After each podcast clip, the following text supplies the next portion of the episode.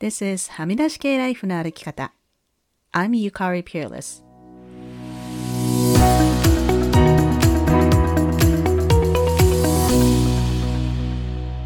周りが決めた道からはみ出して自分だけの生き方をする人を応援するポッドキャスト。はみ出し系ライフの歩き方。Welcome to episode 187. こんにちは、ピアレスゆかりです。今年もあと2週間以下になりましたね。2021年も終わりってなんだかちょっと実感が湧きませんが、皆さんはいかがですか？オミクロン株が広まっているということで、私の住んでいる BC 州でも12月20日から室内での集まりは10人以下に留めないといけないとする新たなルールが発令されまして、私はもともと行く予定はなかったものの、招待されていたホリデーシーズンの集まりがすべてキャンセルになってしまいました。どこにも行く予定はなかったにしてもなんだか寂しいですね。ちょうど先日、はみライの忘年会をズームで行いました。私はですね、新しいパソコンにしたばかりなのになぜか何度も落ちてしまうというハプニングがありましたが、とっても楽しかったです。ご参加いただいた皆さんありがとうございました。さて、今日は今年も終わりということで、2021年を振り返ってみたいと思います。こうやって1年の間に配信したエピソードを振り返るというのは、実は今までやったことがなかったんですが、はみらいを一人でやるようになって2年目の2021年は、後半はソロ会がすごく増えたんですが、それでもたくさんのゲストさんに来ていただきました。2021年のハミライはエピソード139でエミコ・ラスムセンさんをゲストにお呼びした回から始まりました。ポッドキャスターの横のつながりや本当の自分を SNS でさらけ出すことなどについてお話ししました。この後2月にはエミコさんとハワイ在住の好きなともこさんとで Your Voice Summit という声での配信に関するオンラインサミットも開催しました。そして第140回では元風俗嬢の花さんにお話を伺いました。このエピソードは今でもたくさんの方に聞いていただいているエピソードです。借金の話やセックスワークについてなど、いろいろと壮絶なお話をしていただきましたが、本当に聡明な方で、花さんには今でも SNS でいろいろとお世話になっています。第141回では、サルディ佐藤ひな子さんとのインスタライブにて、Highly Sensitive Person HSP と呼ばれる人について、そしてバーンアウト、燃え尽き症候群についても話しています。第142回では、日本の英語を考える会の松井ゆかりさんにお話を伺いました。ここで出てきた with コロナという言葉は日本の英語オブザイヤーというのに選ばれました。これは日本独自の和製英語と伝わりにくい、伝わりにくい不自然な英語表記の中から日本の英語オブザイヤー2021というものが決定したということで、コロナ禍とデジタル化促進を反映し、和製英語部門は with コロナ。伝わらない英語部門は New Style Coronavirus。これは、えっ、と、新型コロナウイルスのことを New Style Coronavirus と書いてるんだと思いますけども、そしてもう一つが Digital Agency に決まったそうです。第143回は今年の2月に配信したエピソードですが、クラブハウスについて話しています。私は1月からクラハを始めたので、もうすぐ使い始めて1年ですけれども、正直まだ使っているとは思ってなかったですね。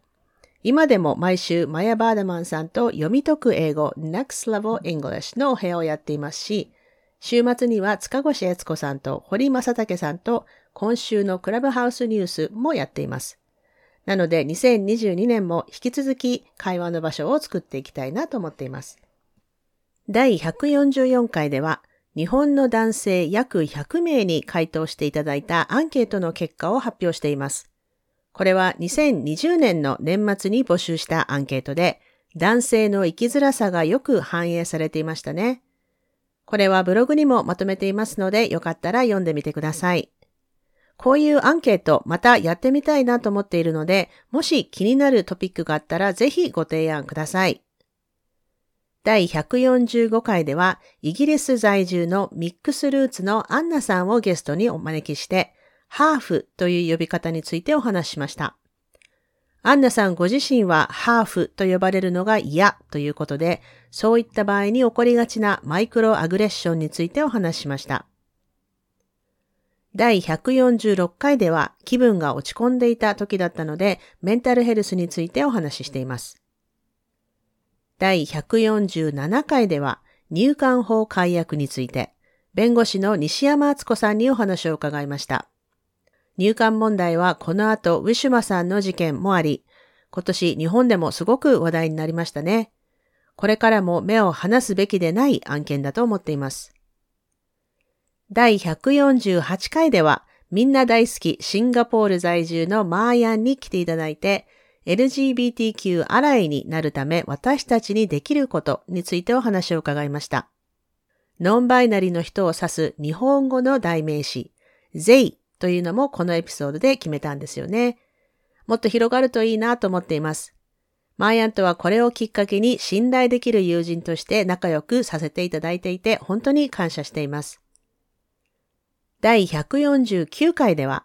ニューヨーク在住の渡辺洋さんをお迎えして、自分が本当にしたいことって何を問う、新しいシンデレラの話を伺いました。この絵本本当に素敵なので、だいたい9歳、10歳ぐらいの女の子にぜひ読んでほしいなと思いました。第150回では、150回記念ということで、リスナーさんからボイスメッセージをたくさんいただきました。これは嬉しかったですね。ぜひ200回でもやりたいと思っています。第151回シーズン4の最初のゲストは、レイダー Z という痴漢報告のアプリを制作されている片山レモンさん。これもほんとすごく画期的だなと思いました。もっと広まってほしいですね。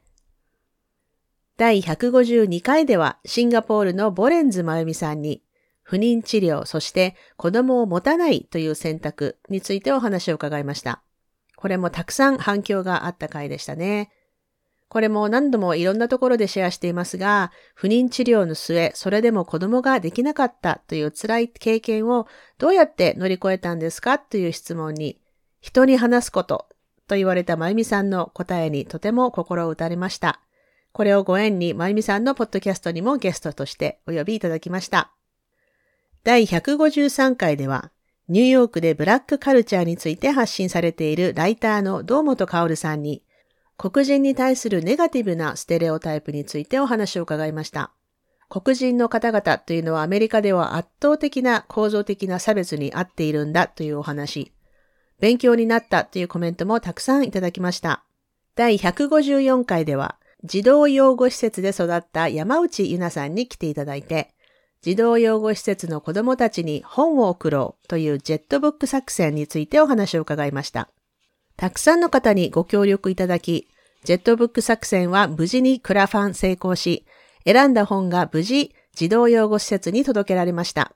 私も児童養護施設というものを全く知らなかったので本当に勉強になりました。第155回では SNS で人気のフェミニスト、フエミさんとフェミニズムのお話をしました。この直後にフエミさんは全部運命だったんかい、おじさん社会と女子の一生という本を出版されてベストセラーになりました。私も読みましたが膝を打ちまくる内容でした。まだ読んでいらっしゃらない方はぜひ手に取ってみてください。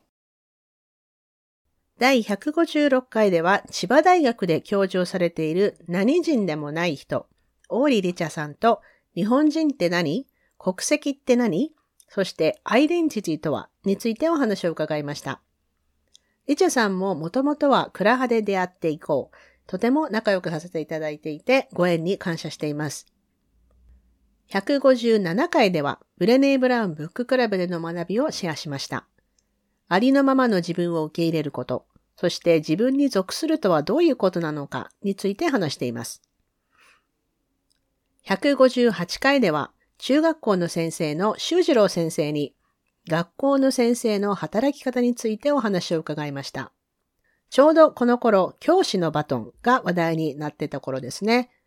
先生も早朝から夜遅くまでお仕事されていたなどのお話を聞いてびっくりしたのを覚えています。これも引き続き見ていきたい問題だと思っています。第159回では、シーズン1でもゲストに来ていただいたことのある研究者でブロガーの堀正武さんと男性弱者論についてお話を伺いました。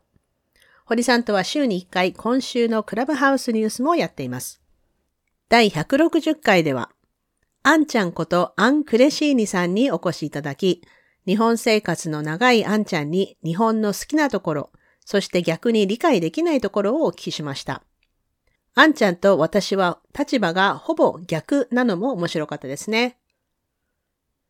第161回では、パリでドラッグクイーンとして活躍中のマダムわさびさんに、フランスの LGBTQ 事情、ドラッグクイーンについて、また、女らしさって何だろう？などというお話を伺いました。本当にお話し方の素敵な方でファンになった方も多いのではないでしょうか。第162回では2021年の半分に到達したということで、上半期の振り返りと下半期にフォーカスしたいことの話をしています。今年の後半はカルチャーにフォーカスしてきました。第163回ではゆかりへの AMA として、リスナーの皆さんからのたくさんの質問にお答えしました。ちょうどこの頃ヒートウェーブが来て暑くて死にそうだったんですよね。164回ではカナダでアーティストとして生きるってどんな感じ？というテーマで、ヒューイット・カノンさんにお話を伺いました。カナダで LGBTQ のメンバーとして生活していくこと、またコモンローという制度についてもお話を伺いました。165回では特別エピソードとして、クラブハウスで塚越悦子さんがエンパスのデイビッドさんにお話を聞いたお部屋をエピソードとして配信しました。自分の感情を否定せずに、しっかり感じることの大切さを話しています。第166回では、ハワイ在住の好きなともこさんと、ポッドキャスト仲間として結構ぶっちゃけた話をしています。今いる状態からいかに outgrow して次のステップに進むのか、ポッドキャストの断捨離などについても話しました。このあたりを境に私もはみらいの方向性などを考えるようになり、ソロ会が増えてきた頃ですね。ともこさんは先にお話ししたように、ポッドキャストサミットを一緒に企画運営して、その後、ブレネー・ブラウンブッククラブにも参加してくださり、本当に私の同志という存在になりました。これも本当にご縁に感謝しています。第167回では、父が一人で死んでいたという連載中の木更木沙羅さんに、親の死、真実を伝えること、そして人生という物語についてお話を伺いました。サラさんの連載は最近、父が一人で死んでいた、離れて暮らす親のために今できることというタイトルで書籍化されました。ぜひ手に取ってみてください。168回では、はっきりものを言わない日本の文化の壁をどう乗り越えるということについて語ったソロ会でした。これは今でもよく考えています。169回では、はみらいシーズン1、2でコーホストをしてくれていたミカチが復活して、同窓会エピソードとしてバウンダリーや思い込み、固定観念について話しています。170回では夏休みということで通常のエピソードはお休みしましたが、再放送としてシーズン1のちゃんとするって何を配信しました。171回では、車椅子バスケのコーチの原田真紀子さんにお話を伺いました。全く知らない世界だったので、とっても勉強になりましたし、もっと知りたいと思った回でしたね。172回では、カルガリー在住のバレエダンサー、服部祐吉さんにお話を伺いました。世界的なバレエダンサーがカルガリーにいるってすごいなと思いました。そして173回ではマヤ・バードマンさんをお招きして英語学習についてお話を伺いました。教えることは二度学ぶことという名言、まさにその通りだなと思いました。マヤさんも以前からツイッターでフォローさせていただいていたのですが、クラブハウスをきっかけに毎週読み解く英語 Next Level English というお部屋をご一緒させていただいて、毎回勉強になっています。これも本当に今年の嬉しいご縁でした。174回では、ユーコン準州にお住まいの小田陽子さんに、ユーコンに住むってどんな感じ？という話を伺いました。日本語を継承していくことの難しさや、日本からカナダへの移民として何ができるのかなど、いろいろ考えさせられました。このエピソードがきっかけで、カナダ在住日本人ネットワークも始まり、きっかけを与えてくださった陽子さんに感謝しています。175回では、ポッドキャストインビズビリアのエピソードから友情とゴースティングについて話しています。これも結構反響ありましたね。176回では、まやさんと読み解いたセルフケアに関する記事からセルフケアについてお話ししました。セルフケアまだできていないというコメントもたくさんいただきました。177回では shame 恥の蔓延する会社や社会ってどうなの？という話をしました。私は恥を使ったマネジメントということにとても危機感を感じています。これ本当にやめていきたいですね。178回ではカナダの感謝祭ということで、ゴースティングや恥についてリスナーさんからのコメントを紹介しました。そして179回では、フロリダで刑務所にお勤めのマックネイヤヒロコさんに、アメリカの刑務所についていろいろお話を伺いました。これもすごく反響ありましたね。まず刑務所内でタブレットが使えるということにびっくりした人が多かったようです。ひろこさんとはこの後、クラハでもアフタートークをやりました。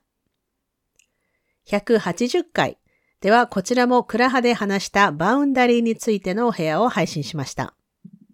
boundary っていうのは最近ね、ようやく日本でも言葉は広まってきているようですが、実際に boundary が引けているのかというのはまだまだ練習が必要な気がします。181回では価値観について話しています。これも自分の人生について最も大事な2つの価値観を決めるというのが難しいという方が結構いましたね。これはブログにも書いていますので興味のある方は見てみてください。183回では space, raise, feel という私の今年の3つの言葉について話しました。今来年の3つの言葉を考えているところです。皆さんは何か選ぼうと思っている言葉はありますか？ぜひ年明けにシェアしてください。そして184回。これも私がブレネー・ブラウンから学んだことのトップ5に入る世間の人たちはベストを尽くしているのか？ということについて話しています。他人に寛容な社会を作るときに必要不可欠なコンセプトだと思っています。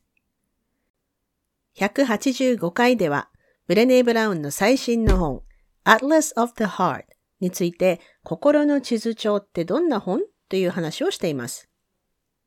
そして先週の186回では、イタリア在住の田上明日香さんに、在外ネット投票についてお話を伺いました。現在も署名活動は続いていますので、日本在住の方でもまだの方でご賛同いただける方はぜひぜひご署名をお願いします。というわけでざっくりと今年のハミライを振り返ってみましたが、まず何度も言っていますが、クラハで知り合ったゲストさんがとても多い。そして、ポッドキャストをきっかけに親しくなれた方がたくさんいて、本当に今年のご縁に感謝です。来週のエピソードはどうするかまだ決めていないので、少し早めですが、今年もハミライを聞いていただいて本当にありがとうございました。ここのところソロ会が多いんですが、こんなトピックについて話してほしい、こんなゲストさんを呼んでほしいという提案は随時募集していますので、ぜひメール、はみ出し系 at gmail.com もしくはインスタグラムもしくはツイッターでお知らせください。さて、それでは今週のポジティブです。今週のポジティブは、まあ単純ですけれども、ホリデーシーズンに入ったってことですかね。まあ次男の学校は金曜日で終わり、私はまあちょこちょこと来週もミーティングや仕事は少しは入っていますけれども、それでも全体的にもうやらなくていいことはやらないというホリデーの雰囲気に溢れています。まあ、オミクロン株のせいでパーティーもイベントも禁止状態なので、まあ、どこにも行けないんですけれども、このホリデーシーズンはもう映画とかテレビ、もうストリーミングですね、をたくさん見て、あとは読書もしたいなと思っています。そして最後にお知らせコーナーです。クラブハウスで日本時間木曜日12月23日朝9時からは、毎週恒例のマヤバーダマンさんとやっている読み解く英語 Next Level English のお部屋をやります。そしてクリスマスの後、今年最後の週にクラハでまた Vulnerability Anonymous のお部屋をやりたいと思っています。日本の方でもしかして年末年始のお休みじゃないかなと思って、えー、日本時間29日か30日の夜とかどうかなと思っているんですが、どうでしょうか？ご希望の日を教えてください。まあね、金曜日が大晦日なんですけれども、やっぱり大晦日は皆さん紅白を見たりして、忙しいかなと思うので、29日か30日かなと思っています。